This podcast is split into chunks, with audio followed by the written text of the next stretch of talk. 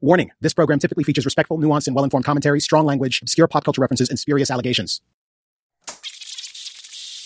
We, we know of new methods of attack. The Trojan horse, the fifth column. column This is Kmele Foster column, of Freethink, column, and still very much co-captain of this estimable audio enterprise, the Fifth Column podcast. A little different, no Moynihan, no Welch, and what I actually have to share with you is something that we made about a week ago. A little bit of background. Uh, November 2018, I was able to talk with four guys who I have an enormous amount of respect for. Um, they're brilliant intellectuals, um, fantastic writers, independent thinkers. It's uh, a, a conversation with Glenn Loury, who's a professor of social science and economics at Brown University. Also hosts the Glenn Show at Blogging Heads TV. Thomas Chatterton Williams, uh, award-winning author, contributor to the New York Times, and author of the fabulous book "Losing My Cool," as well as his more recent book, uh, Self Portrait in Black and White, which, if you have not read, uh, you should really, really read. Uh, John McWhorter, professor of linguistics and philosophy and music at Columbia, host of Slate's Lexicon Valley podcast. He also publishes a lot of stuff in a lot of places, uh, currently doing some things with The Atlantic, but you've probably seen him on television. John has been enormously influential in my own intellectual development. And uh, fan favorite, Mr. Coleman Hughes, newly graduated from Columbia. Congratulations, Coleman. Um, and newly minted fellow at the Manhattan Institute, and also a contributing editor at City Journal.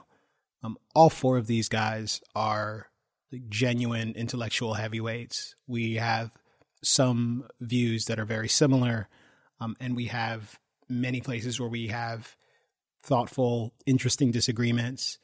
This conversation occurs essentially two years almost after the first conversation under very different circumstances. Obviously, we're months into the pandemic. And at the time that we had the conversation, there'd been two shootings involving uh, African Americans, and they had been getting a, a fair amount of news, uh, one of which uh, was the young man in Atlanta who was chased down by uh, some neighbors after he'd gone into a home. And we talked about those cases. Uh, we also talked about a lot of the broader issues uh, related to race and COVID. And we had just some broader conversations around uh, race and politics. Uh, but it's a conversation that starts with us just talking about the pandemic. On the night I'm recording this, um, a lot of Americans, our attention isn't merely focused on the pandemic anymore. Uh, we're focused on a lot of the profound civil unrest that's gripped a lot of American cities. It is upsetting. Uh, there's already so much profound uncertainty, so much economic unrest, and to layer on top of that, uh, highly polarized uh, racial conflict. Uh, it, it really is like quite remarkable to see. I've actually personally had a, a tough time getting to sleep over the course of the last day. Obviously, since we recorded this conversation about a week ago, we don't have an opportunity to talk about uh, a lot of the latest developments. Uh, but I actually think that that's perhaps a bit for the good here. Um, there's plenty that that could be said about these protests and demonstrations, and I'm sure I'll have more things to say about that here on the podcast very soon but I think it's worth having uh, a a more sober conversation about race in America, uh, updating the conversation we had in 2018. Uh, if you haven't had an opportunity to listen to that conversation, I would still highly recommend you go back and partake. Uh, it's something I listened to fairly recently in preparation for the conversation that I had with the guys, and I still found myself learning new things there. Um, in this particular conversation, we do talk about life after COVID, which is something that is very much worth setting your setting your mind to at the moment. Uh, trying to imagine uh, things being a bit less chaotic and a little more normal than they are right now. Um, but we also navigate a lot of the the new wave of thinking and perhaps not so much the new wave but what increasingly especially in the circles that I move in feels like the the dominant way of ordering your thinking around race this notion of anti-racism this notion of thinking about people perhaps with respect to their identity groups first and the presumed disadvantages and privileges that are supposed to accompany membership in those groups. So, in either case, I'm delighted to be able to bring this conversation to you.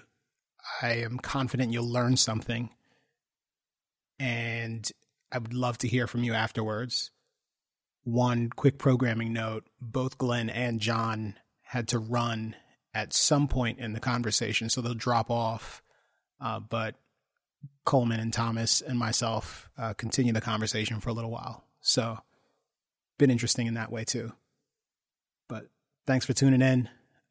Look forward to catching you on another dispatch. I wonder if we could begin just by talking about how you all are are doing and managing through all of this, how you're spending your time. Uh, Thomas, I know you're um, across the pond there in France. What is the what's the situation look like for you all? It's been really interesting out here. I am in um, a region of France all the way west, just south of Brittany, that has some of the lowest. It's always had some of the lowest uh, coronavirus cases um, anywhere in the country, and so I've seen like the citizenry around me um, respond pretty responsibly to the um, you know the shared sacrifice we've all been asked to go into quarantine um, from like March 16th, 17th until May 11th. Nobody really rebelled against that. People just kind of accepted that this was the sacrifice that the country was going to come together and make. And the country also has a kind of social security net, safety net. So nobody was really, you didn't have this panic that people were going to lose their jobs the way that you see back home in the States. So things were relatively undramatic and we've just been out in this pretty rural area and i've been doing an insane amount of uh, childcare and and you know cleaning the house and mopping floors and stuff that we used to you know without thinking very hard about outsource to a lot of people that help a middle class family pursue two careers. And so it's made me really anxiety uh, figures out to help families work and and and educate their young because it, it, it really does take quite a lot. So I've been like eking out, you know, um, time to write four or five hours a day if I'm lucky. Um, and just this past week, um, the the girl who helps us with our kids in Paris was able to join us now finally because quarantine orders have been eased. So I'm staying out here probably until July. Gotcha. John and Coleman, I know you're both um, still back in New York. How how things been for you both? Coleman, what's it been like with college disappearing? Yeah, it's it's been a strange time to graduate college. You know, whereas normally you would have the moment where you get out of your last exam and have that indescribable feeling of relief. That never really came. But other than that, I've been in New York in different neighborhoods living with my dad and my sister, trying to just get work done, watching a lot of great Netflix shows, just uh, finished The Wire yesterday. Hmm. What? So, you just finished The Wire for the first time? Yep. Can you yep. imagine what fun it would be to see it for the first time now? I know. Like, yeah. We'll never have that. My name is my name. My name is my name. oh, that scene Excellent got me. Television. I, w- I was thinking recently about uh, the when Avon and and uh, Stringer say you only do two days, the day you go in and the day you come out. Because mm-hmm. I was thinking about that when we came out of uh, quarantine last week. That's funny. Wow. John, have you been similarly productive during these unusual times? Uh, no, I've been so unproductive. And you know, I do stuff, but I have been less fertile now than I've ever been since I was about 25 years old. And it's just because I'm like I'm just a fish out of water. You know, school ended in a heartbeat. You know, my classes were just starting to click and all of a sudden they're over. Yeah. And, you know, in my position, I'm supposed to talk about how teaching online is a substitute. It's not as good, but, you know, it's useful. It sucks. I utterly loathe it. It has made me literally think about going on leave next year because I can tell they're about to make us do it for at least fall semester. It hmm. it is not what I do. It's not the way I teach. So, you know, I had to spend the semester not teaching classes to people who really need it. And you know, the people who had to endure it the students are the ones with the real problem. But to be a professor during that was really just it was as if your job was gone and yet you still had to do it. And then as soon as i heard anything about schools closing in the media like four weeks before it happened i thought eh, it's going to happen. I just i could smell it. I thought school is going to close. It's going to happen really quickly. So i just had i just finished a book on profanity and it's called nine nasty words i was on word number eight and as soon as I heard that in the news, I thought, ah, I'm going to be home alone with my girls sometime soon. So I very quickly wrote the chapter on faggot and finished the one on bitch. And that worked. the day that I finished, de Blasio came down with this. And so, you know, after that, I've got girls five and eight, and I take care of them, you know, basically four days a week. But that means I don't have the book to write. You know, I knew I wouldn't be able to concentrate, but it also means I don't have that structure either. So I just take it day by day. Um, I don't watch a whole lot of Netflix, but I watch a lot of TV, a lot of movies. I'm sitting through Last Tango in Paris right now and as mystified as to why it's a good movie as I was when I first saw it. and um, I'm reading a lot. And I think the only thing I'm doing that makes this worth it is I, I've been pretending to have read War and Peace since I was in college. I never picked it up, but I talk about the characters. And I thought, you know what, if I'm ever going to read it now. So I'm in the middle of War and Peace. It is magnificent, but it is, it's a long one. And that's really all. That's it. So we, we need to find some things for John to do. Please. so John, John, wait a minute now. Uh, nigger is one of those words, right? Oh yeah, that's the best chapter. That's right. Uh, I got I can't wait. I can't wait. that is that is almost certainly the most dangerous word in American politics in American society broadly. It's the worst word. Have you seen Randall Kennedy's book? Um, back in the day, yeah. Yeah. And it's funny how much more there is to say now. If you think about it, nobody would name a book nigger now. You you could not. No mainstream publisher would call it that. And I feel like that was ten minutes ago, but things have really changed Yeah. with that word. Yeah. But yeah, I took a look at it again before I wrote the chapter. Well, Glenn, you won't escape an opportunity to to share your own Oh, I COVID relish the experience. opportunity. No, it's all good, man. Uh, well, first of all, I am fine. Uh, you know, they they haven't laid us off yet, so the checks are still coming in.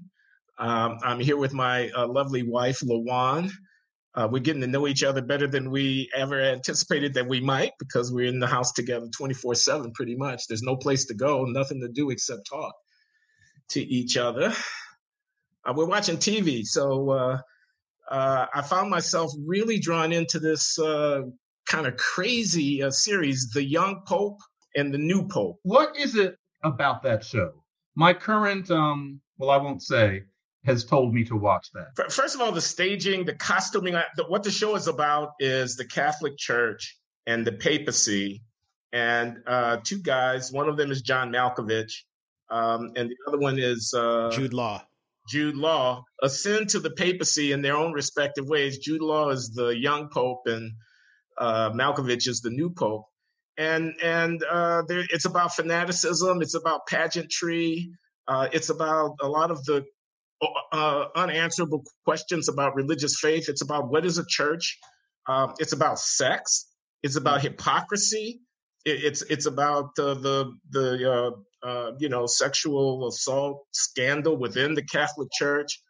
Uh, it's about ambition and politics of the kind of almost medieval uh, uh, Roman Church uh, character that you read about from you know the pre-Renaissance days and whatnot. So it's about a lot of stuff, and it's beautiful to look at. It's it's very well written, uh, and it's edgy, man. Uh, you know, they they got a bum shot of Jude Law in one of them where he, you know, he's getting dressed and you can seeing him naked from behind, and it's saying this is the Pope. uh, they got all these dance routines where nuns are flying around in their habits, you know, doing a kind of uh, uh, a dance uh, chorus line kind of. Uh, Why? Uh, Why are they dancing? good question. Good question. they're human beings, and it's, the music is good, and they feel in the spirit, and they're dancing, man. I just put it on my literal list. I will watch this. anyway, let me finish up with my report. Yeah, I think it's worth, Dance, John. I, if you watch one episode, you'll either want to watch more or you won't, and, and, you know it only costs you an hour. You you haven't y'all haven't watched The Last Dance? haven't watched. Oh, I'm watching The Last Dance too. Yeah. Oh, you are okay. Yeah. Remind me what that is. I'm blanking. This is this is uh, Michael Jordan. This is the Chicago oh, Bulls. right. Yeah. Three-peating twice. Right. Right. Yeah. And then all the machinations that went on behind the scenes of the Bulls organization and Michael and you know, there's no NBA, so uh, you got to watch The Last Dance. but I want to finish with my report. Uh, so my experience is not the same as yours, John, in terms of teaching. Although I really, because I'm not teaching a seminar where I want to be in close contact with the students and have an open-ended discourse. I'm teaching a large lecture course, and I miss the Q and A, but not that much. Uh, I can I can control what information I'm putting in front of the students. So I prepare lectures, and then I can interview uh, scholars about their research, and then put that up because everybody's got time. All the people writing these technical papers have got time. I can call them up. I can say I can share screen with them. They can go through their PowerPoint. I can ask where their data come from and how they dealt with this or that particular problem, and what about this question and that question and it's as if I had them in the classroom. And I've done this with four different authors who are on my reading list that I've gotten personal appearances from in front of the students, which would have never been possible if I had to bring those people in physically. Wow. Um, so, on the other hand, there's no feedback. I got no live interaction with the students, and so that's that's something of a To me, of a problem. It loses all meaning if I can't talk at them and talk to them and hear what they're thinking. But I know what you mean. Yeah. And they different wrote their papers, and there's 78 of them or something, man. So you know. Uh, that we can't the one-on-one is just not possible. I have office hours and nobody came. You know, I'm sitting here at my Zoom address waiting for somebody to log on, and nobody came to my office hours. Please, please log on. so there's that, uh, and I'm and I'm working. I got a lot of time on my hands now, so uh, you know, I'm I'm I'm in the throes of it, but I'm good. I'm I'm healthy. Uh, the the eerie thing about it is I live a mile from campus, so I can just bike over there without any effort, and it's absolutely deserted. And it's a very strange feeling to be walking around that campus with the trees in bloom, and you just you know it's crying out for activity, and there's nobody. It's a ghost town. I go to my office because I'm not worried about encountering anybody else there. Uh, my books are there. Most of my books are there, and you know I go in, and uh, sometimes I work there just to have a change of pace. I have my mask at the ready in case I should encounter another human being, but uh, that's me. You know, I haven't admitted that I've done that a couple of times, and we're not supposed to. But sometimes Yeah, you need your books and you need what's on your office computer, and I sneak in there, you know, kind of dreading that somebody's going to see me. But Yeah. sometimes you have to, yeah. And it's one of the only things that's made me feel like myself since March. Yeah, it's it's it's weird. Well, I'd, I'd be happy to just talk about um, sort of our COVID experiences and actually get your perspectives on various other aspects of the pandemic that I'm sure we've all been thinking about. But it might be a good idea for us to jump in to, to some of the, the news of the moment, um, so to speak. Um, and I wonder if we might start with the whole question of identity politics in the midst of the pandemic, and specifically um, a lot of the concern that's been raised about blacks and minorities being overrepresented in, in COVID stats. Um, I, I know, John and Glenn, that you two have talked about this, um, and Coleman and I have actually talked about this um, in a previous fifth column with uh, Zaid Jilani. Um, I, wonder where folks' perspectives are on this now. I don't know. Um, obviously, when we talked about it, Coleman, a lot of the data was actually just starting to to show up. So the concern materialized first, then the data actually started to show up. Um, I wonder what what folks are seeing in the data, whether or not they believe these concerns are material, and if they have any concerns about the concerns, if that makes sense. Well, here's one. And this is a genuine question. I mean, that the fatality rates and the racial disproportion reveal something about the American fabric is simply true. And if anybody wants to think of all of this as in a sad way being useful and revealing those fault lines in society, as far as I'm concerned, I get I get that. And I wouldn't say that they're taking some sort of advantage. It's real. But what worries me, and I'm out I'm stepping outside of my zone, it's just that it worries me a little bit, is that what we're told is that the reason that there's such a black disproportion is because of lack of access to healthcare. And if that's true, then something needs to be done about that. And I'm glad that this has pointed that out. But there's a part of me that can't help wondering whether that's really the whole story. I can't help wondering whether part of it isn't things that Black people could be taught to do. And yet, I think we all know that to say that in any public way means that you get smacked down as being paternalistic and condescending. But still, I think all all of us probably have experience with family where you think to yourself, was all of it access or was some of it just that there's certain cultural grooves which often are furnished by things that went on in the past, but what goes on in the present doesn't correlate exactly with conditions now always. And I can't help thinking, is that part of it? And then very quickly, I know that even with my um mother, I think she was one of the last cohorts of this, but I'm not sure, and I don't live in the South. She avoided going to the doctor. My mother had a PhD, you know, a very cosmopolitan person, but she grew up in the deep South in the 40s and the 50s, and she didn't like going to the doctor because of the he- the heritage of the Tuskegee experiment. And she didn't like white people, and I wouldn't like them either if I grew up in Atlanta in the 1940s, but didn't like going and having them pawing all over her and telling her what to do.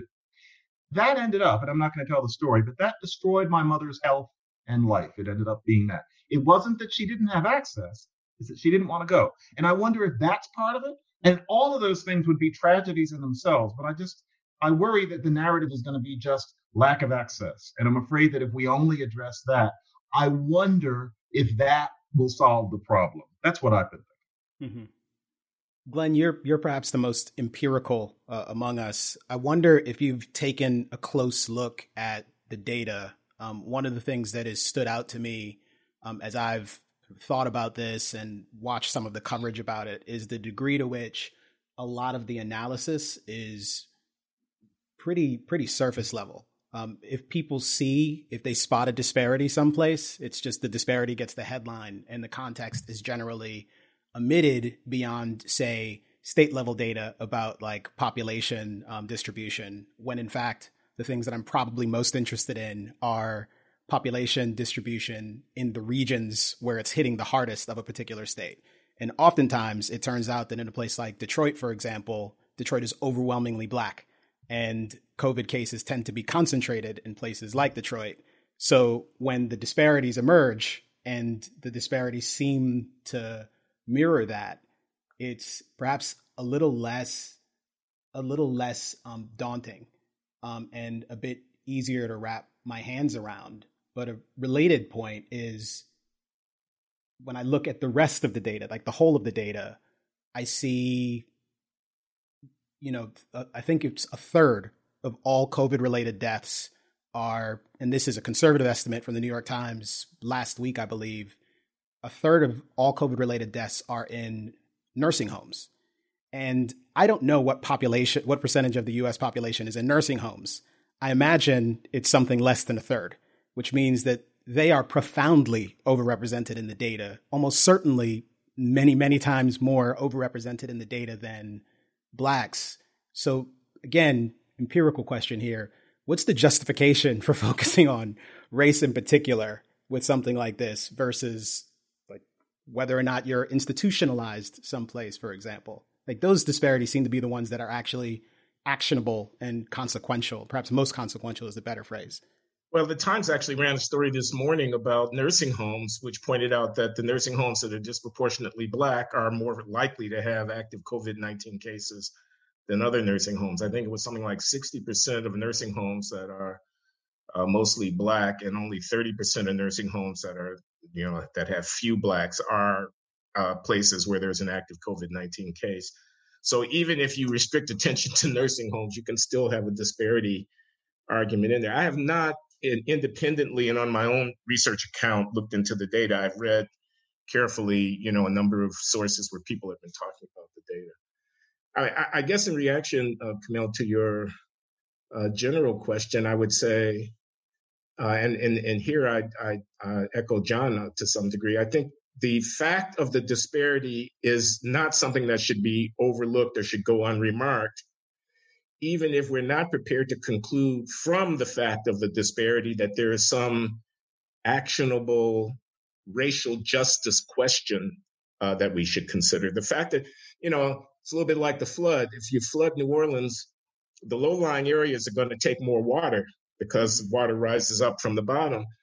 before the flood, how people distributed themselves based on the, the elevation of their location depended on their income the way neighborhoods are organized and all the rest. And you might find that disproportionately people of color are living in the lower lying areas susceptible to the flood. Then the flood comes. Now you've got a racial justice issue, or do you?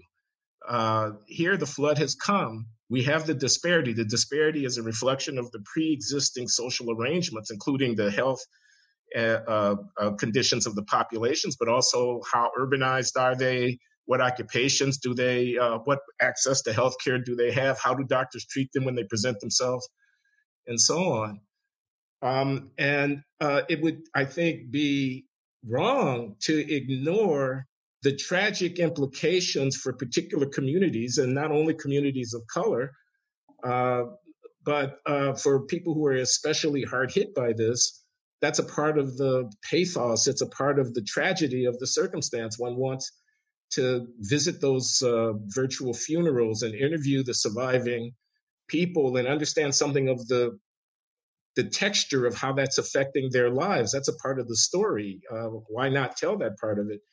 But I think the the easy move from that uh, piece of journalism that talks about what's happening to our people in granular detail, the move from that on the one hand to some kind of moral claim about, for example, I heard someone say um, it was David Frum. I actually heard him say uh, that you know he's a Trump, never Trumper, and that that's fine.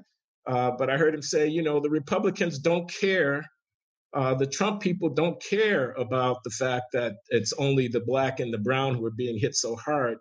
And uh, the the fact of the disparity is in some way or another a reflection of the of the of the structural racism of the society. And, you know, I mean, that's that's just empty rhetoric in my opinion. Yeah. So, with regard to that question, I, I think Nikole Hannah-Jones also, and actually many people have made this point that the reason Republicans are pro lockdown is only because we now know that uh, anti lockdown. You mean pro opening up, right? Correct. Right. Yeah. The reason Republicans are pro opening up is because we now know that black people are disproportionately dying of COVID. Right. And black life is devalued in their view. So that makes them just fine with opening up. And, you know, people that are too smart to get away with it have have said this. And to me, the the obvious question to ask is, well, if the economic lockdown is also hurting Black people disproportionately, as we would tend to assume it's going to, as it did in uh, the Great Recession of 2008, then a person who truly didn't care about Black well being would be faced with two options that both disproportionately harmed Black people, namely an economic recession or increased COVID deaths. So it's a very it's a very bizarre kind of logic that says, you know, really without any direct evidence that that's that's that's what's behind it. As far as the disparities themselves, I do feel like a, a broken record saying this, but of course, when you see a statistical disparity between two groups, you can't assume that any kind of systemic racism is, is the cause of the disparity.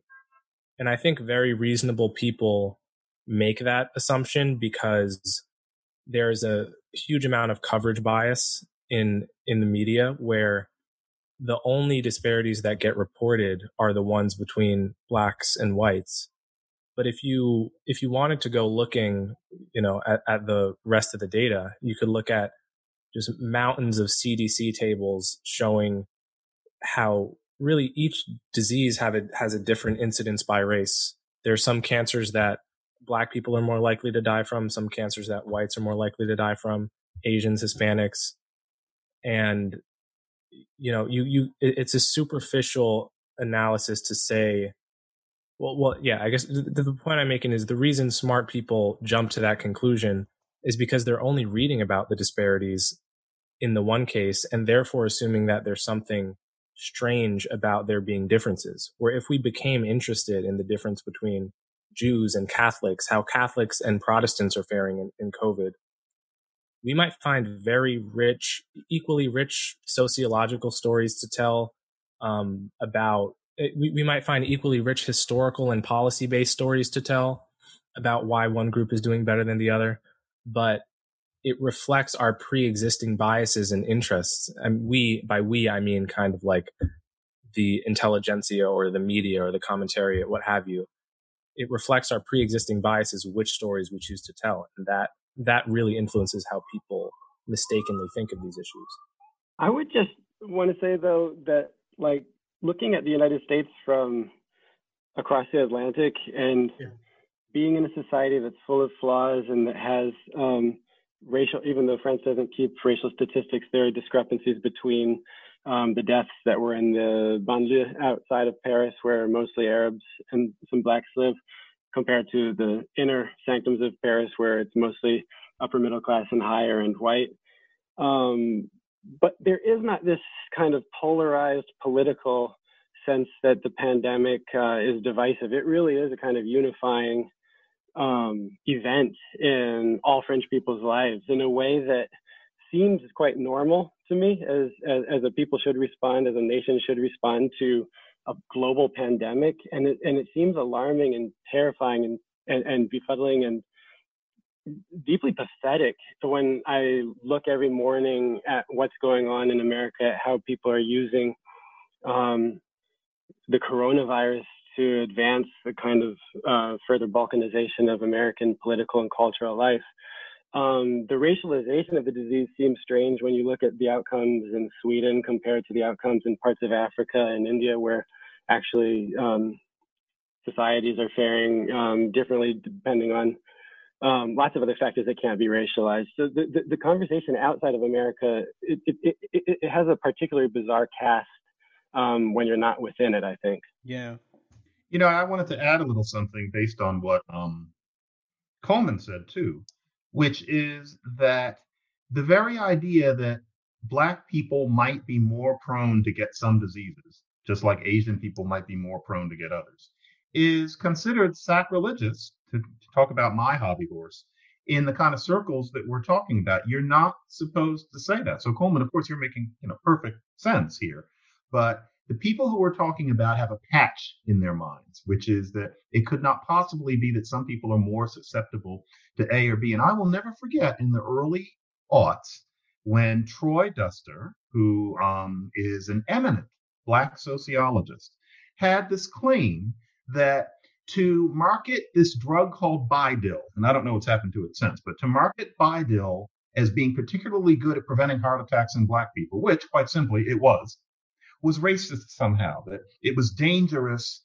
to actually call attention to the fact that black people could benefit from it disproportionately because supposedly that is reminiscent of black people being targeted in different ways during the Tuskegee experiment, et cetera. And I remember back then you could listen to him on NPR, you know, local ones and national. You could read interviews again and again. He, with his brilliant self, he's, he's descended from Ida B. Wells. Talk about Nikole Hannah-Jones and her Twitter hmm. handle. This man is actually from Ida B. Wells's loins. And yet he could not defend it. It was always utterly incoherent.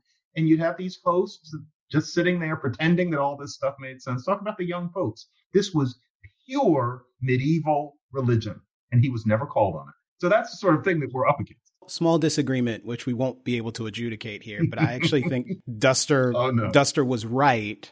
Um, really? And Why? I, I recommended um, Race in the Bottle uh, the last time uh, Coleman and I talked, which I, I believe has a pretty comprehensive account of the entire sort of Bidil um, episode. And my understanding of it is that the drug did not necessarily have uh, uniquely beneficial results for okay. African American users, and it had a lot to do with the way that the test group was actually put together and the reason mm-hmm. for pivoting to specifically marketing this as an African American drug was to take advantage of an opportunity to to extend the patent further. Sure. But again, that's a that's a longer story, and we'd have to adjudicate the facts. Now, I get. I, we probably I mean, we here. should get off of this. I get that completely, but yeah. at least at the beginning, that's not what Duster was arguing. He was mm-hmm. just arguing that the whole thing from the beginning was a polluted conversation. He wasn't saying that it's not true, it doesn't help, like which maybe that's why I haven't heard anything about it since then. The way he talked about it sounded much more obscurantist. Surely the reason underlying his opposition is a concern about racial genetics. a concern about essentialism, about the idea that there's something fundamentally different about Black people that, if allowed the camel's nose under the tent with respect to this one, opens the door for many other arguments of a similar sort, including arguments about intelligence, about proclivities to violence. Yeah. So those arguments don't have to be wrong. there, there well may be differences in uh, populations. Uh, Charles Murray's got a new book out now that nobody has heard of because of the pandemic called Human Diversity, in which he's Charles Murray and he tries to make the argument as effectively as he can that there really are differences between men and women, uh, that there are differences between uh, what he calls ancestral populations. So if you're uh, descend from people mostly from Northeast Asia, you've got one kind of genome, and that's discernibly different in certain critical places from those who might have descended from sub-Saharan African populations and so forth and so on. Um, and that's the argument that people are trying to ward off, isn't it? When they object to this. Oh, of, co- of course. But at the time, I was just thinking if this drug keeps, you know, my uncle, whoever, having a heart attack, then yeah. all of that stuff has to go. Although I respect what Kmele's saying that it turned out that it that didn't. Thomas, I interrupt. But if there were actual genetic differences in the way the human bodies responded to COVID 19, then it's so like provincial to have this conversation in an American context strictly. You would have to be comparing the way African populations sure. have responded to Scandinavian populations, and I don't see any effort to do that when you get um, a lot of the you know the woke commentariat and the conservative commentariat. Uh, you you got Joe Rogan speculating about whether sunshine affects blacks differently because of the amount of melanin in the skin, yeah. but he's not. He's just talking about statistics coming out of New York City compared to Montana. He's not talking about the fact that coronavirus hasn't devastated Africa, which would have to be part of that conversation. So sure. it's a frustrating conversation for me to uh, observe when we get into calling uh, COVID 19 uh, the Black Plague and things like this. Mm-hmm. I think it does a disservice. And I just think it's better to talk about well, what Glenn mentioned first, which is that when the flood comes, the low lying areas obviously take the brunt of it. Yeah, I, I think I think that's all right. I mean, the the very short version of the argument for not pressing race into service in healthcare beyond concerns about creating a, an expectation that there are these fundamental differences is that it it proceeds from a conclusion that really hasn't been established that these groups as we interact with them and understand them um, are concrete particular things and that the differences are sort of fundamental. And i think it actually blunts our thinking and it leads us to to make conclusions about things whether or not there's evidence to support them which maybe this is a, an opportune time to transition to the the two shootings that I mentioned earlier, because there's another circumstance where folks had conclusions about things which, in some respects, explicitly precede the evidence because the cases haven't been adjudicated yet. But we have a pair of shootings, one in Georgia and the other in Tennessee. As I mentioned earlier, both of these are young people. One, I believe, 24, um, and the other 26 uh, no, 25 uh, is Ahmaud Arbery, and Breonna Taylor is 26. No, he just missed his birthday. He just wow. missed his birthday. Yeah. But I mean, these, these shootings do have a lot in common. Um, young, unarmed people killed under obviously questionable circumstances. In one case, there's a young man who, as I'm sure everyone listening has heard at this point, was running. Uh, there was some sort of encounter, or at least uh, something happened in the neighborhood where he was perhaps suspected of entering a home. Um, there is footage of him having previously entered the home, and his his family seems to confirm that it was him. Um, when I look at that video, it's hard for me to not think about the various times I've walked into places that were under construction just to see what the hell was going on in a couple of minute, instances. Did, did the family confirm that the previous videos were him? Last time I had seen they they repeat they they confirmed that the video on on the day he was killed was him, but there were four previous videos, and according to the lawyer, they said the family said they they hadn't, you know, they they kind of just gave an evasive answer about whether it was him. They didn't confirm, yeah, perhaps, although it looks like not. it could be. Yeah, perhaps not. In either case, there is video of many people walking into the home, right? Which is to, which which further supports the notion that I'm not yeah. bizarre in going to walk through a place that's under construction, not being malevolent or not stealing anything. Construction sites are interesting. But in either case, this particular decision would begin a series of tragic events that led to a bizarre car chase situation involving a private citizen who was former law enforcement, his son, and a neighbor who was trailing behind them, I presumably also armed, but definitely with a camera. And at this point, all three of these men have been arrested and charged with various crimes. I believe they're all at least charged with murder. Um, and uh, there's a tremendous amount of upset. Now, Coleman, I know you recently wrote a piece about this, um, which will be published soon, and you can provide some details about it. Um, maybe you could talk a bit about some of the things that you uh, discovered in writing this piece that that most stand out to you? Because um, honestly, as I was reading it and I paid some attention, there were certainly things in in your piece that I was surprised to discover. Mm. Um, so my my basic sense of what happened to Ahmaud Arbery was a combination of police corruption and vi- a, a, kind of vigilantism that is deeply concerning and, and deeply unwise, mixed with perhaps citizens arrest laws that are too wide in scope and were created for a world without transportation, um, organized police forces, widespread gun ownership, and whatnot. And I think the the jump to assume that uh, the McMichaels were primarily motivated by racial bias in pursuing him it's very tempting at first, but the more you look at the contextual background facts of what happened, the more you can see how we probably should reserve judgment about whether they were motivated by racism.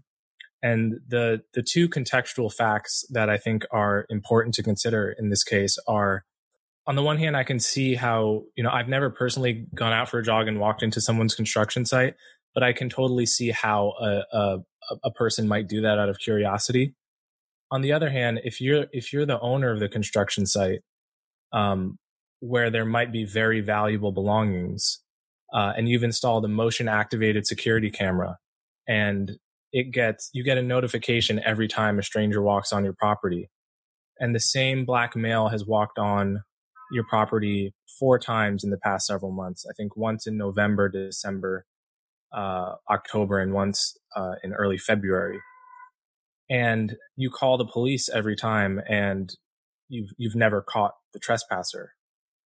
This was the case in in um, the Ahmaud Arbery incident, and after the December incident of of trespassing at the, at this property, uh, Gregory McMichael, who was the father, uh, the elder McMichael, he uh, offered to help catch this trespasser and a police, a local police texted the homeowner saying, uh, you have a former cop that lives a few doors down. You should contact him day or night uh, if you get any motion on, on your security camera. And the implication, the strong implication here was that because he lived three or four doors down, he could respond before the police could get there and finally catch this serial trespasser. So that's the first red flag because obviously so he, was, he, was, informally deputized. Correct. Yeah. Um, there was an informal arrangement for for a civilian to help catch a suspect, which I think is the the probably the most problematic uh, thing that happened here. Uh, but the, the, the second, I think, important piece of context that has been downplayed in the media is that the crime rate the crime rate in, in Brunswick is almost equal to the crime rate in in Chicago's most dangerous neighborhood or considered most dangerous neighborhood, Austin. Is this property crime or violent crime? It's mostly property crime. Okay. Whereas in, in, in Chicago, a lot of it, it would be more skewed toward violent crime. But I think, I think the easiest thing in the world is to dismiss a person's concern about crime in, in their own neighborhood from, from the outside. Whereas if we were in the situation where you know property crime was rampant and often unpunished and we didn't feel safe it's it's much harder to judge and it's also what, easier to understand the eagerness to fight vigilante crime Coleman, what about the media reports we read though that um, there had not been a rash of breakthroughs in the neighborhood? Because I hear what you're saying completely. It's kind of like with Trayvon Martin, there had been a rash of young black men breaking in, and that's part of what conditioned Zimmerman's response, you know, whatever we have to say about it. In this case, though, we're being told that there wasn't a rash. What about that?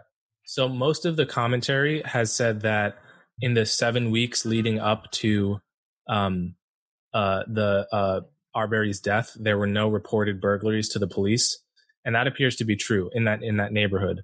On the other hand, um, the New York Times reported that in the in the six months leading up to the incident, there were like 90 911 calls from that neighborhood, um, and the either the father or the son reported a burglary or a break into his his car and a theft of a gun on January 1st, uh, which is two months before. And then there's there's you know the the general crime rate in the city is in the top five percentile of the entire of cities in in, in the country.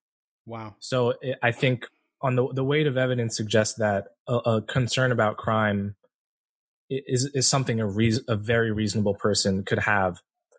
At the same time, acknowledging that it is deeply, deeply unwise. Not only it's corrupt for, for a police to enlist the help of a civilian, but it's extremely unwise to try to effect a, a citizen's arrest of someone who has no reason to assume when being chased by men with guns that those men are trying to effect some kind of lawful arrest. And so there's been this whole push to say that, oh, you know, Arbery just shouldn't have grabbed the gun which is, I think, totally naive because mm-hmm. he had no reason to assume that the, the armed men chasing him weren't kidnapping him or mugging him, which I think is a deeper problem with citizens' arrests in general. And, uh, you know, it, it's, it's probably a call to narrow the scope of when a citizen's arrest can be made rather than uh, you know assume we know that try to nail the mcmichaels as as white supremacists yeah, there's been some parallel concern about um, police officers in various cities who are operating outside of their uniforms. And there have been questions about the percentage of police involved shootings that they end up being involved in. It's likely that many of them are actually in tactical units, but it's also very likely that in some cases, like things go wrong for perhaps other reasons. But it's a question worth asking. Um, in either case, though, um, I, suspect there are perspectives about this on down the line because when we emailed, there was some interest in discussing this. Uh, I wonder um, if anybody wants to weigh in. I just want to know, and I don't think we can know yet. What did those men, or what did the younger ones say to him? And we can't know. You know, there's no audio on the, the tape. But did did the guy just run out, pointing his gun, and say, "Can I stop you for a second? Was that it? Or did he say, roughly, you know, can roughly. I stop you for a second? We've heard reports of somebody. I should stop doing the accent. But that's a good accent. First? Keep doing it. you know that's how they sound. Sustain, can sustain I stop it. you? You know, because there have been reports of a burglary. Because what I can't help wondering, and I know this this is not what I'm supposed to be thinking, but I am thinking it, God damn it, is why did he try to grab the gun? And I'm just trying, everybody is saying, every black man in the country is saying, if I was jogging and I think to myself, and for one thing, I don't jog, but if I was running down that street and some white men stopped me and they have a gun pointed, and I'm not criticizing Arbery, we were he was a very different person from me, but I wouldn't try to grab the gun. I would be afraid that the gun would shoot me. And so I'm thinking, I can't believe that they said, could you stop for a second? And Arbery just turned and started grabbing the gun. But then if they said, can you stop for a second? We've heard about some break ins around here was his response to say fuck you and grab the pistol? Because i can't imagine doing it myself. And it seems to me that everybody who is watching this thing considers that okay nobody should die because they grab the pistol. But i don't hear any discussion as to what an unusual response that would be. Yes you're afraid you're going to get shot with this gun. You reach out and grab it and i found that particularly odd with michael brown. That's what he did and I just, is that what people do?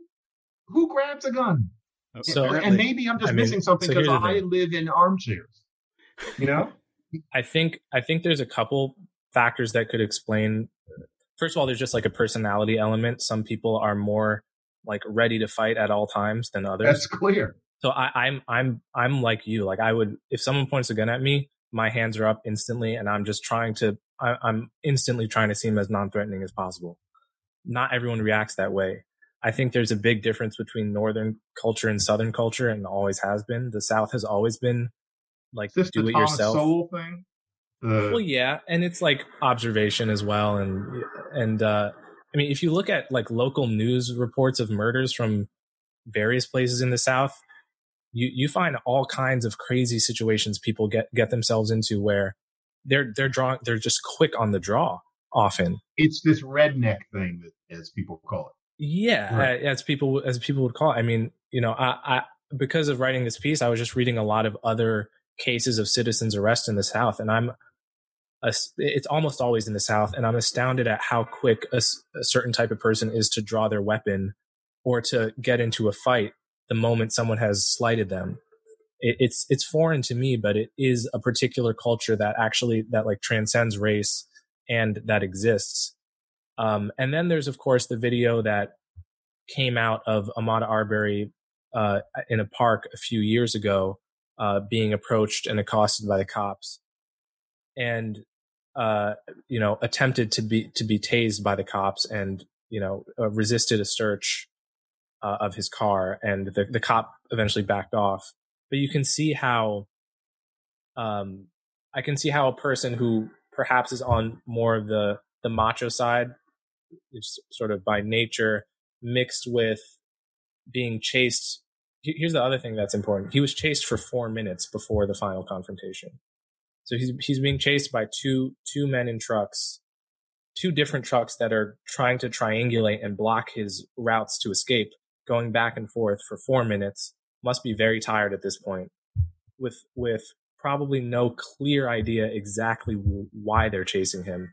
And then one exits the the the driver's side with a shotgun. I mean, he he must have despaired. It, it, it- it's quite easy to imagine, just feeling like it's come down to. It could have been a mix of anger, a mix of fear, Okay, a mix let- of let- confusion. Who Let me knows? say a couple of things. Excuse me, Coleman. Sure. Um, but I don't want to lose the thought. One of them is okay, let's think about how race is playing a role in this incident.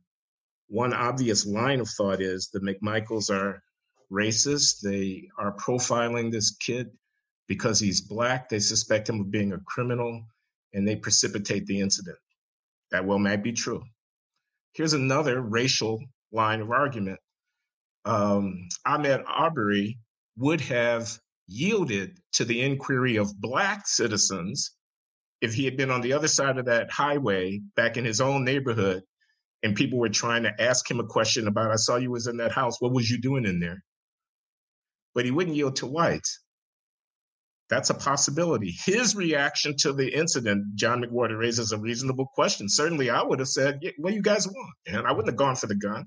But his reaction might have been affected by his racial attitudes as opposed to the situation having been precipitated by the others. I think we have to at least consider that a possibility. The other observation I wanted to make is this was obviously not a lynching, whatever it was. Mhm. Okay. This is not Emmett Till, whatever it was.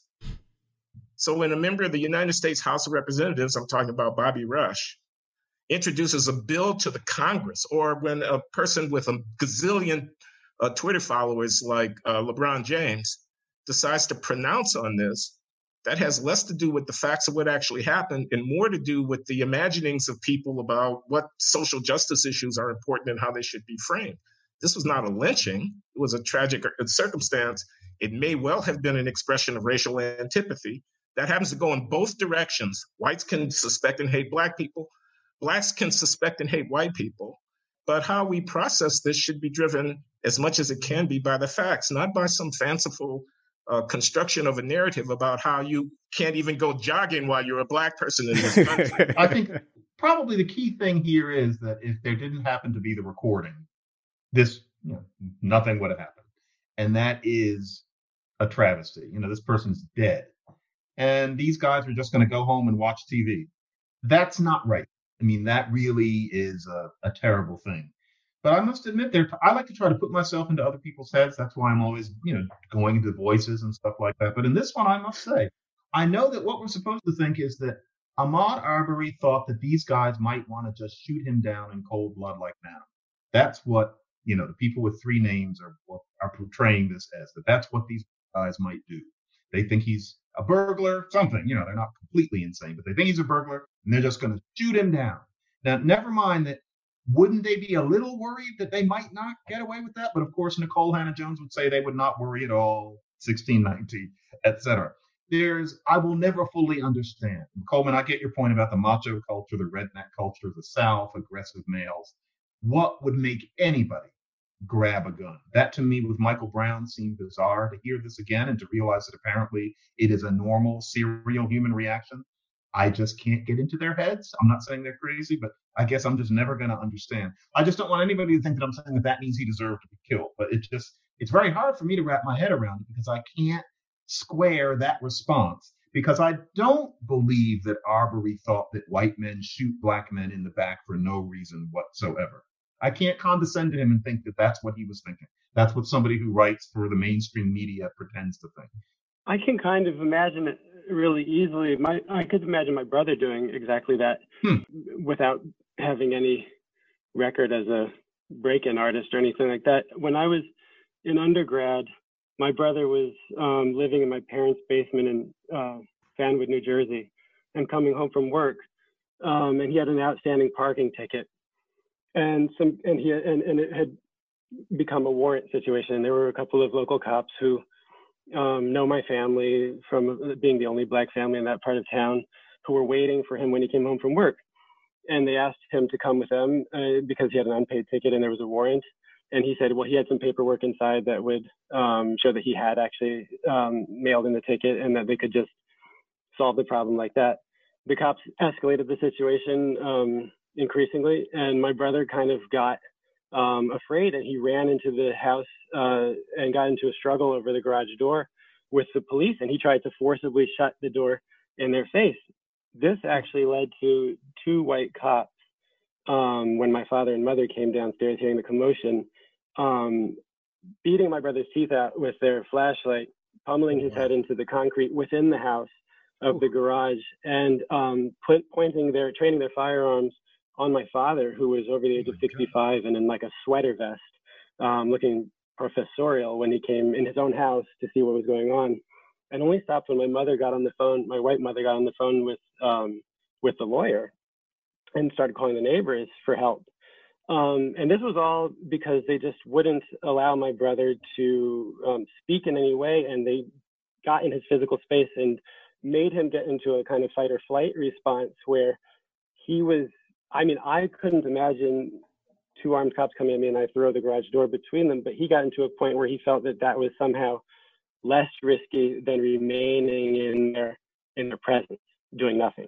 So I can kind of imagine how these are not even cops. I mean, the video is horrific when you see this guy standing on top of the flatbed of the truck looming over you and he's probably got a fire i mean i could imagine just despairing yeah, we we still there's still so much we don't know about what happened, and Coleman, you can correct me if I'm wrong about this, but my understanding is that they were pursuing him in the car, and it seems as though they must have overtaken him. It's possible he knew there were multiple cars with multiple people in them, and if they were shouting at him, "Hey, we want to talk to you," and he could see that they were armed, or even if he only discovered they were armed when they were, you know, in front of him on the street, like this this becomes a, a much more touchy situation very quickly. And I'm, I wonder if I can bend this in a, in a slightly different direction because I'm, I'm also thinking about the, we're talking about the narrative around this case and the narrative struggle both for the Arbery shooting and the, the Taylor shooting. In both cases,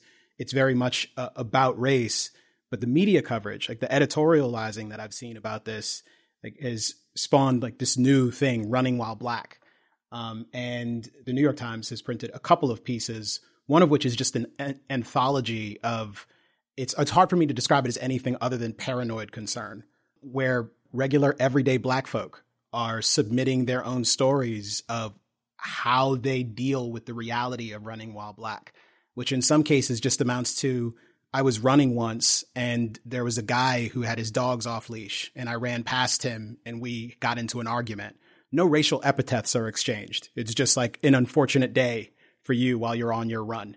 All of these people who are in- insisting that while they're running, they feel the need to wave at strangers so that they feel safe. I, I don't know how much of this is performative, how much of it is imagined, um, and how much of it is real. But it's hard for me not to think that all of the extensive coverage of these stories and the presumptions about race in contexts like this doesn't actually create, at least reinforce a sort of paranoia that I certainly experience in a lot of circumstances. And I don't mean I experience it personally. I mean I encounter people who who believe these things. One further point on this, I mean, as I was reading the editorials recently, I was struck by some contradictory sentiments, how people can both in these essays feel like ignored and secluded because in some cases it's like running has never been for black people or there's no run club for black girls and at the same time also feel persistently surveilled and demonized and scrutinized by their neighbors. And it strikes me that it's hard for both of those things to be true simultaneously but as with so many things in this universe it's the sort of thing that's almost impossible to disprove and is sort of true regardless of the evidence that manifests itself. If people are ignoring you, somehow they're guilty. If they're paying attention to you, they're they're perhaps also guilty. And if all they do is say hello, maybe it's because they felt uncomfortable. Like if you have that narrative in your head, it's it's pretty easy to activate it and confirm it.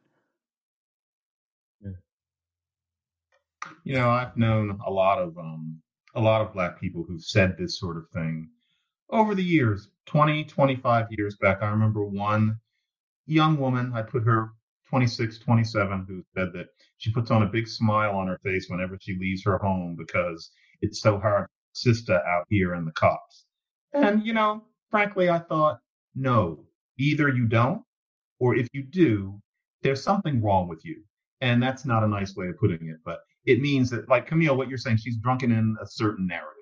And in the portfolio that you're talking about, one very earnest, youngish guy says that he walks around with a smile on his face to disarm whites. And I remember thinking to myself, you don't need mm-hmm. to do that. You've been told you need to do that. Like, for example, I'm getting older now, but I used to not be older. I used to be young. And I do not smile when I walk down the street. My default facial expression on the street is a kind of a pensive Kantian glower because I'm usually thinking about yeah. writing something. Yeah. Coleman. You've seen me walking across campus. I'm not a smiler. You no, know, you're not. You're not someone who like you would just think to approach based on how you look in public. No, I've been told. I've been told that it's just the way my face falls. And yet, I am quite sure that if I had ever scared any white people with that face, and I'm tallish, and I did not used to have slightly graying hair as I started to just this year, frankly, if that happened once, I don't care. And it's just not true. I walk down the street glowering and it scares nobody. And I really think that that would be the case with all of these people who are apparently walking around grinning or or jogging and thinking that people are looking at them. I don't mean arbitrary, but say for example the black woman who says I'm jogging and I'm I'm being looked at. Are you? Is it that you're looking at everybody else and then they're looking back or something like that? People like that are vastly exaggerating a situation that hasn't been anywhere near true for at least 60 years. And, you know, I have no numbers, but I pity them in a way. You know, they've, they've drunken in a narrative that makes them much less comfortable out of doors than they need to be. This is where I actually do wonder at the limits of my own experience as embodied in my own particular body, though, because I don't make people uncomfortable either. But I wonder if it is different being encased in a darker skin um, and physically looking like uh, Arbery looks, as opposed to looking like me or you or Coleman. Um, my uh, a writer I don't particularly admire, uh, Jelani Cobb at the New Yorker. He talks about this a lot. Yeah. He tweeted something like, "This is why I." I, I, I mentioned to white people at a dinner party uh, that I I never jogged because I'm afraid as a as a black as a big black man or whatever. And and and, and hmm. i think that they were looking at me like i was crazy but now now i want them to see this. And i was thinking about that and my initial reaction was to dismiss a guy like Jelani Cobb. But he's a big bulky black dude. And i was trying to picture him running around like even in france i was trying to picture him running around like the upper middle class kind of like rural area I think he would have some problems, or people would be uncomfortable with his presence physically. And I think that would be true in a Connecticut suburb or in a lot of places. Hmm. What do you think, Kmele? I, don't think he seems that fast. And I think you have to have a little bit of speed and athleticism to actually seem intimidating. Look, I, I don't, I, I don't, I don't want to toot my own horn. I think I have a bit of an athletic build. Perhaps I'm a sufficiently, of a sufficiently dark hue. Um, I used to say when I lived in um, downtown Manhattan that I was the most um, intimidating person for for you know maybe a quarter mile in any direction, and I ran all the time, and I never had a tense encounter with someone. I was perhaps also not looking for it while running in New York regularly. You know, it's it's anecdotal, but it, but that's just it. You know, I, I, I don't know. I think this Jelani's, uh, I mean, that's the easy move. It's it's not the deep move, though. I'm reminded of this essay of Orlando Patterson's called American Dionysus, which is in his book Rituals of Blood. And his point is yes, niggas is catching hell in America, but guess what?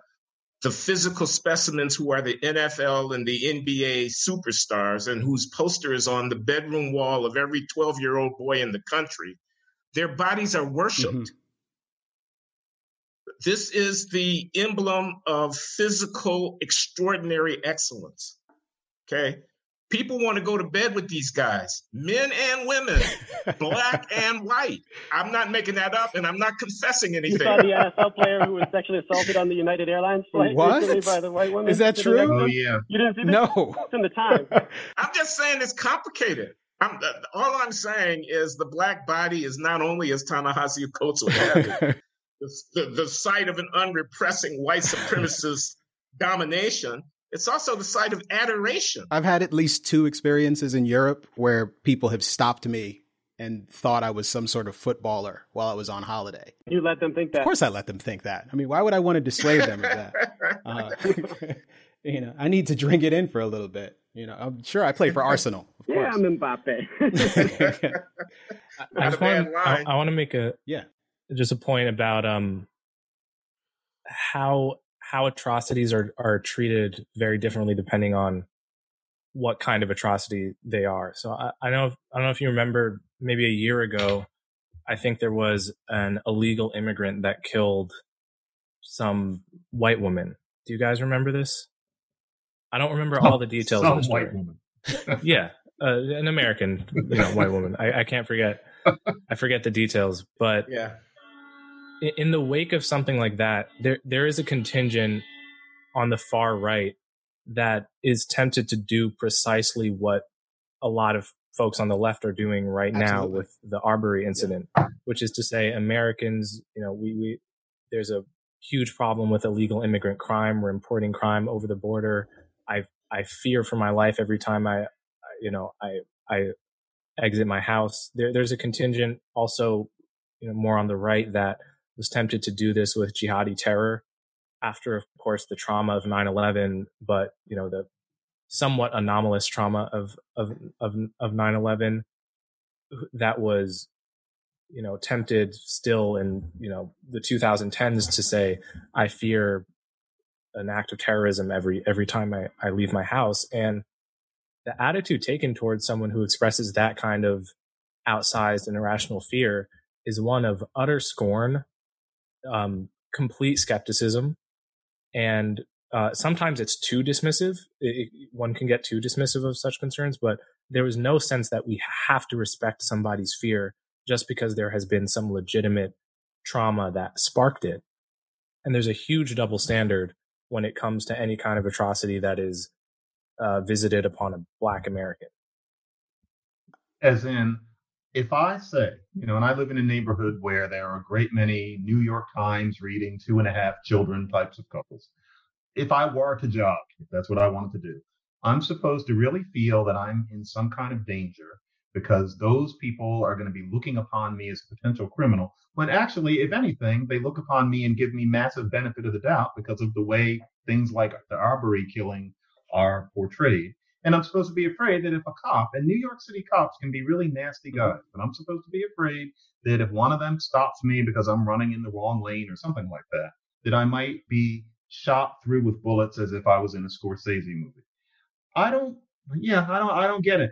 for me to really feel that way would mean that there was something wrong with me. It would be paranoid, despite the fact that I know what happened to Arbery, and I would be paranoid feeling that way if I were doing the running in Atlanta. Uh, but yeah, it's condescending that we are taught that we're supposed to be paranoid that way. When the woman who doesn't want to step outside because she's afraid she's going to get raped by a Mexican or bombed by somebody from Saudi Arabia, we think of her as one, jittery, and two, as you know, sick as in being a racist. Yeah, but we're allowed. It's okay for us. That's that's a wrong. That's a, that allowance is wrong on the part of the mainstream media. Yeah. Well, I wanted to talk about a few other things as well. I we, I mentioned Breonna Taylor several times, so I'd, I'd hate to move on without saying something slightly more about that case. Um, there was a, a, a midnight raid on the wrong house, um, and Breonna Taylor and I believe her husband were upstairs sleeping. Um, there is some question as to whether or not the police actually announced themselves as police when they were breaking into her home that night to prosecute this search warrant that they had.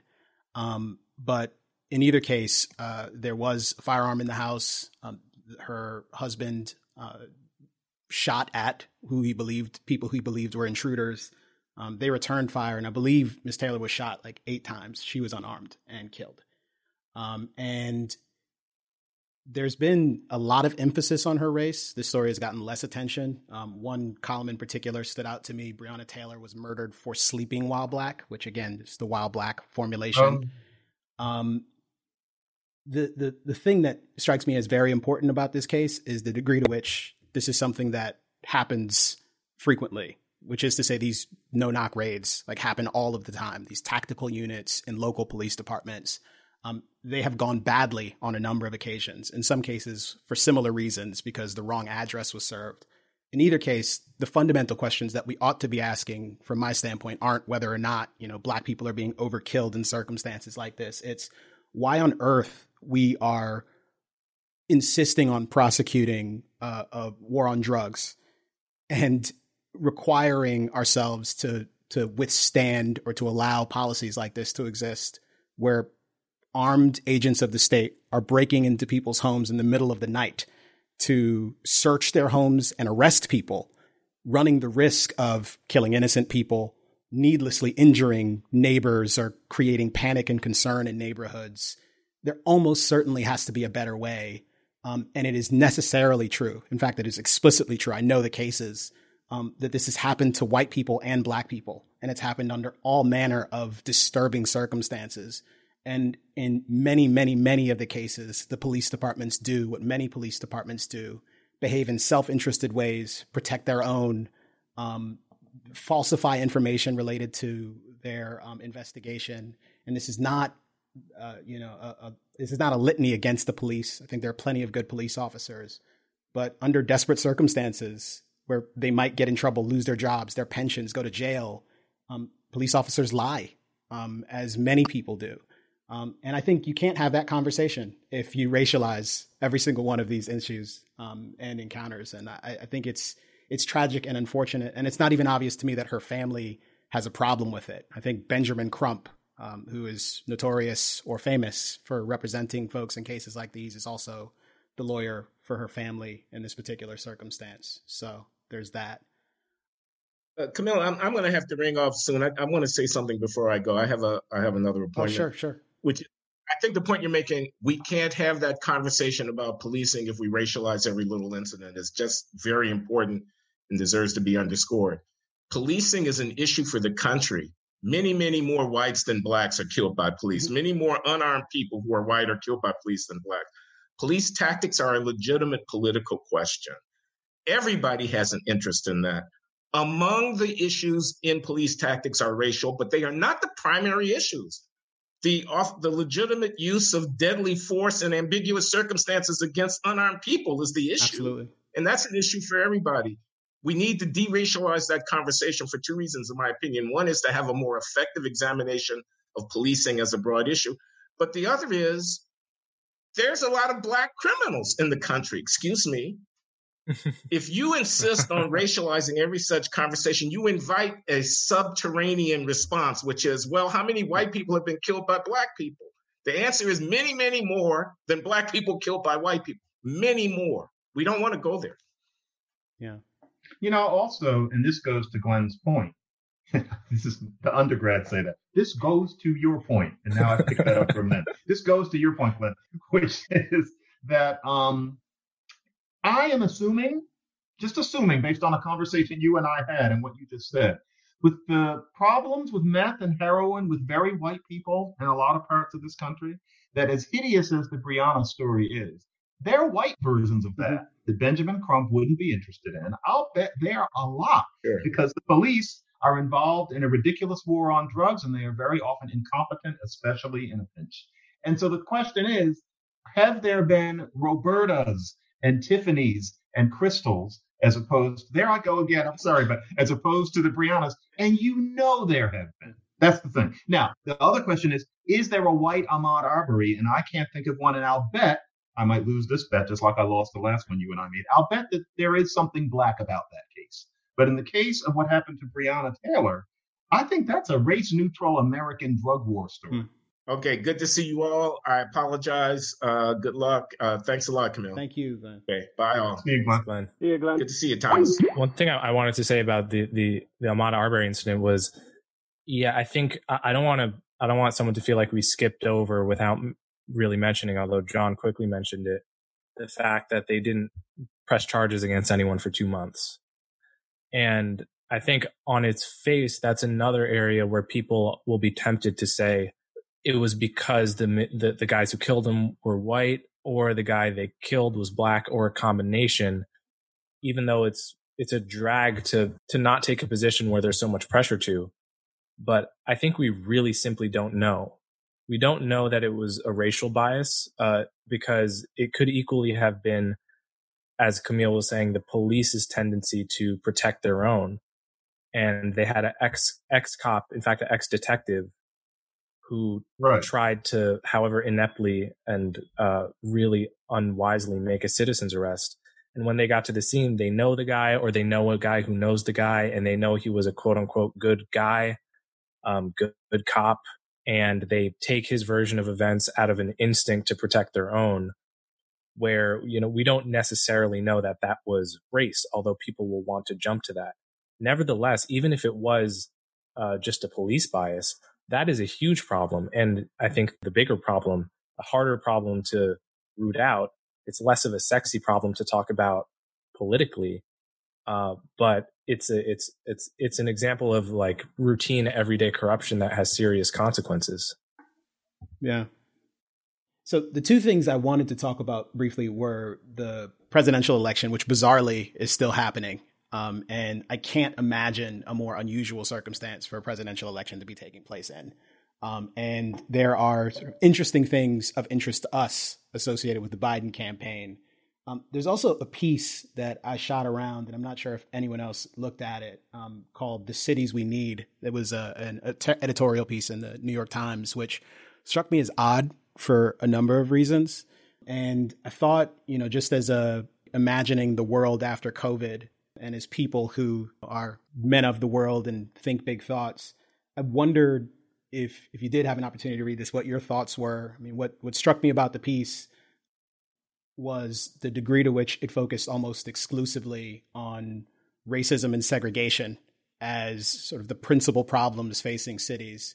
Um, it did talk about schooling and inequality, but it only really addressed those things through the lens of segregation and, and racism. A few things about the piece sort of beyond that bothered me. One, I think it's terribly unimaginative uh, in the sense that like, essentially it's hard for them to imagine any problem not being resolved by additional payments from the state um, and additional state action. But those are my libertarian bugaboos. Um, but more than that, um, the the oddness of a circumstance where you know in one universe gentrification is a terrible thing um, because black white people are moving into predominantly black neighborhoods um, and displacing black people. In another instance like this one you have an over concern or a particular concern about these isolated enclaves of blackness and it's very odd that they want to have it both ways. And it's similarly odd that when you have in New York City, for example, amongst the best schools are some of its charter schools. And those charter schools are enclaves of blackness. And while the New York Times is has a tendency to to worry about segregation in schools and the degree to which that may correspond to underperformance, it is it always strikes me as odd that they never pay any attention to what is perhaps the best thing to happen to low income minority students, but low income students trapped in bad schools in the last like 50 years, which is the school choice movement, which plenty of choice schools don't work well. Um, but many of them do work exceptionally well and have gotten a lot of kids out of a bad situation. Oh, I, I, I, skimmed the piece closely.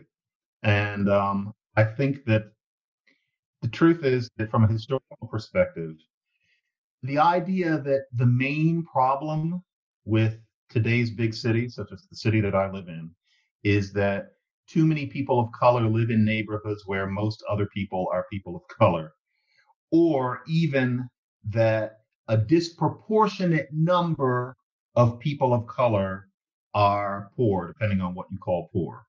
That second thing is a real problem. The idea that that is the main problem of this municipality is going to look religious. I mean, that is that that's a fetish. There are many, many other things that need to change in New York City besides those things. And as you're saying, Kmele, a little segregation, depending on what kind it is and how it arose and what it's for, can be a good thing, such as those schools. And yet we're supposed to think more about those kids learning alongside middle class white kids because of rather minor educational gains that lends, rather than people going to school within the social comfort of people like them and just maybe moving to some neighborhood where most people are still the same color as them. We have a very liturgical way of talking about these things, and it's disturbing. But I've learned to read past it myself. I just figure it's like reading something by some medieval scholastic somewhere in France. They are weighted down by certain orthodoxies, and I'll just have to think for myself. So that's what I thought of that piece.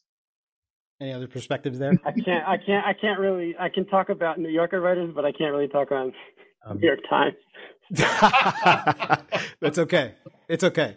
I like. Uh, I value the New York Times. The New York Times is an august publication. I, it's indispensable. It the editorial section is important to me. I read it religiously. But I wish, for all of the concern that they express about diversity, that they would find some diversity of opinion that they could inject into some of those columns because they'd be more interesting. It would be more interesting if you weren't simply just telling me your perspective on this, if you wrestled with some of the nuance.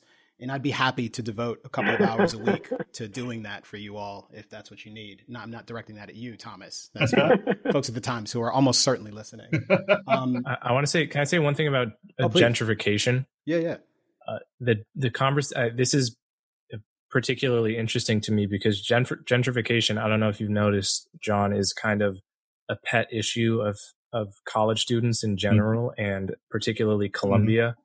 because Columbia is uh, you know basically right on the border of Morningside right Heights and Harlem and it's you know it's it's the site of gentrification one of the biggest sites in in the city and it's become um, sort of a I can't tell you how many times a kid has just dropped into a conversation how you know how messed up it is that Columbia is gentrifying the neighborhood and I've I've actually never heard a single uh, student in my four years express even like a neutral position on gentrification, let alone a positive one. And um, to to me, that's interesting because a few months ago, I spent I spent some time digging into uh, the the scholarly papers that have been done by economists and sociologists on gentrification, and it's actually difficult to find one that says it's a bad thing mm. for the the original residents of a neighborhood. And the the largest study I'm aware of that that has been done was came out maybe six months ago or so, uh, and they looked at the hundred most populated regions of the country by census tract and, and we're able to follow particular individuals over a span of 10 hmm. years. Mm.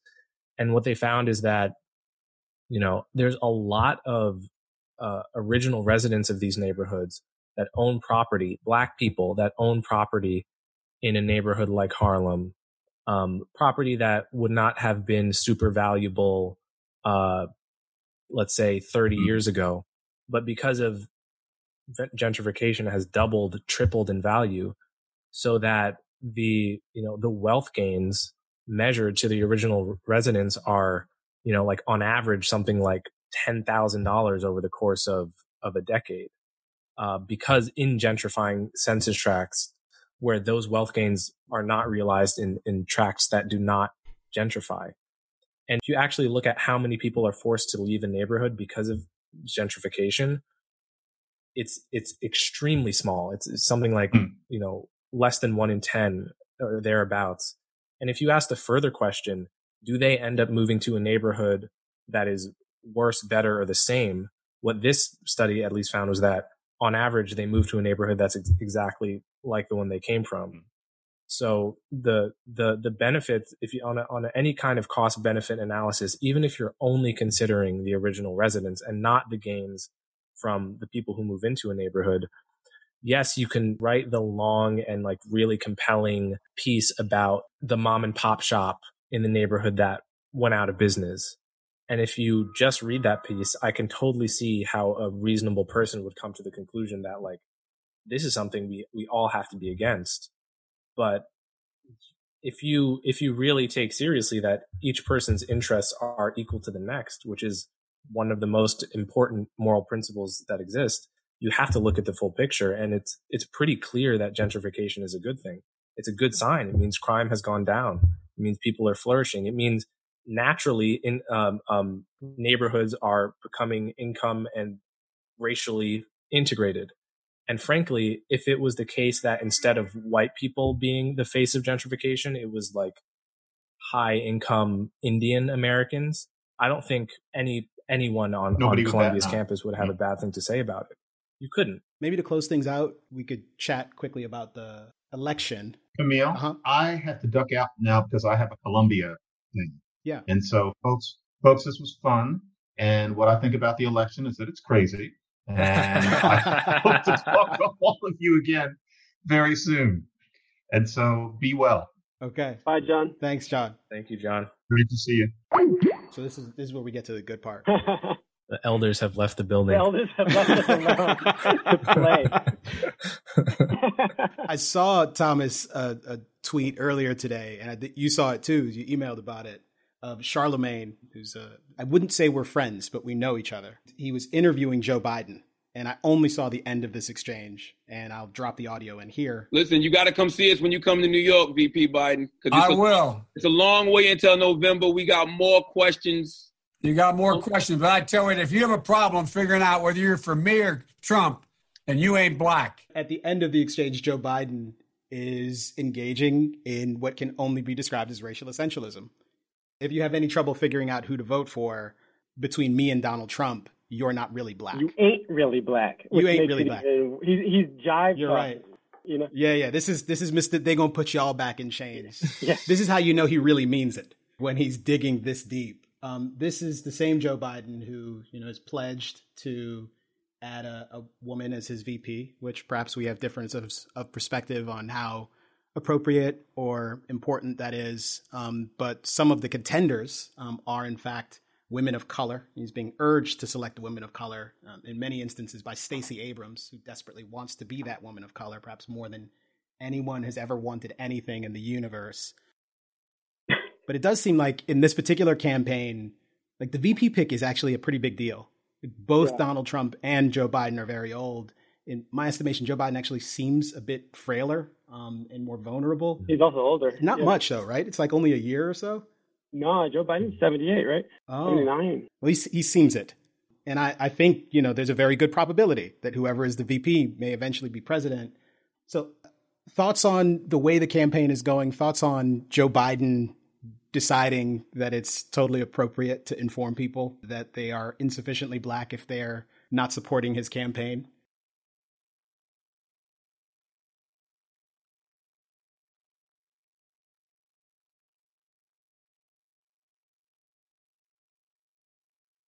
Representative of everything that kind of like drives me crazy about the way that we talk about race in America these days, and, and gets into a lot of what I've been on my hobby horse about for the past few years. Uh, there is no black identity. There is no black essential identity that owes Joe Biden an allegiance and has to vote a certain way.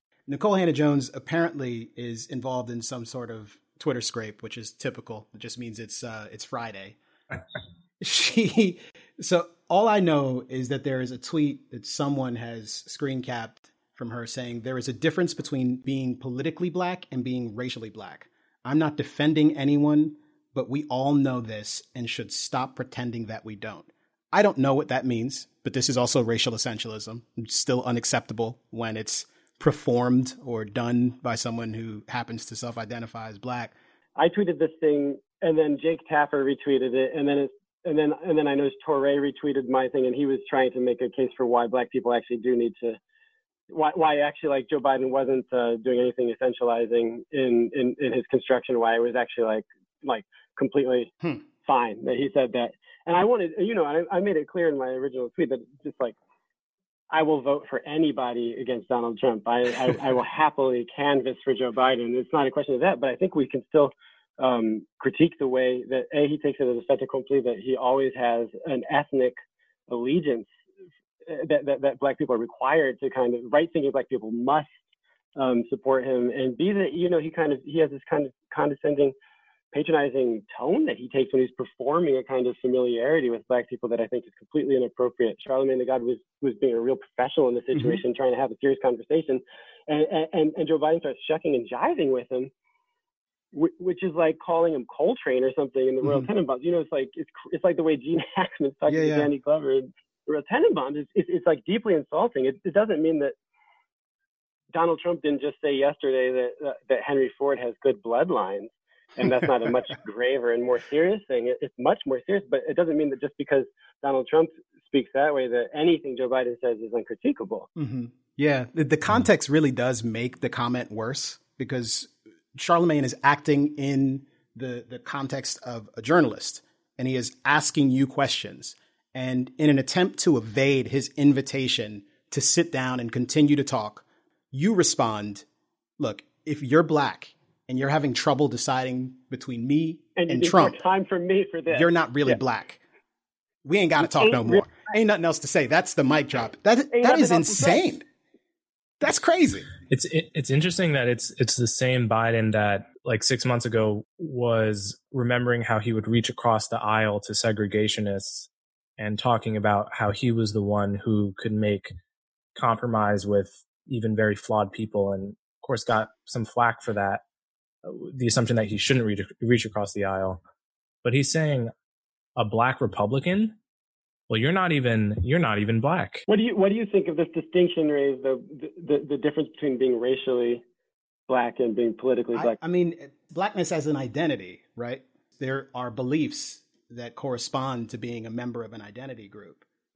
At, at a minimum, like it's beliefs about the corporality of that identity, but oftentimes there's much more than that. And I'd say that in general, the notions of you know, some fundamental sense of historic injustice and grievance, and perhaps even some other characteristics, they can be defined, I think, broadly as, you know, that's what blackness is. Um, and the notion of there being a political reality associated with that isn't something that actually strikes me as terribly odd, given the clinical way that I think about race. But I think for people who imagine race as something that is is a bit more real and sort of inescapable. And for certainly people like Touré, who in the past wrote a book about blackness, um, in which he said explicitly that there are as many ways, to be black, to be black, as there are black people. Something Barack Obama has also yeah. said. Like it, it strikes me as exceedingly inconsistent to suggest that one has to support a particular candidate in order to maintain their blackness. And I'm not certain that there's another racial identity group in the United States, like any, certainly not amongst the major ones, um, as opposed to the subsets, that more intensely polices um, the the boundary lines of its own group. And I think that sort of rabid identitarianness, like it oftentimes even manages to sort of outpace like what I see expressed by like white nationalists. Like it's really intense and and its worst forms can be like pretty nasty. So I don't know. That's kind of an answer. Yeah, I think the uh, there, there's always a there's a lot of people who are stuck in a, a a dilemma where a lot of black people where on the one hand um, they don't conform to in, in some important way to stereotypes about blackness say they're like very nerdy or they're really into comic books or whatever it is they love classical music. On the other hand they have a deep craving to be accepted as a bona fide approved member of the black community. Hmm. that abstraction that people feel even though you can't touch it.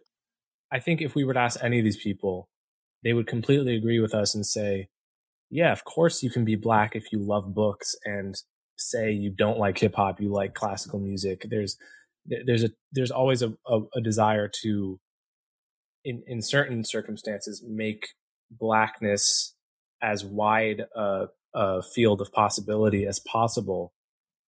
But at the same time the moment you do that you actually make the identity meaningless Mhm. and you, i think you pointed this out a lot Kmele if, Yeah. if, if blackness is everything then by definition We don't it's need it. nothing Yeah. Mhm.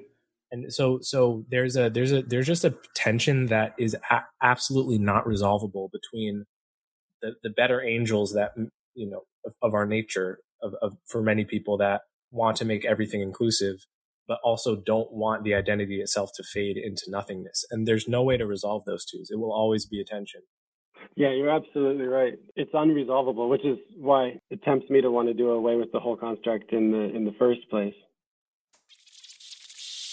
We, we know of new methods of attack. The Trojan horse, the fifth column, column, column, column, column, column, column.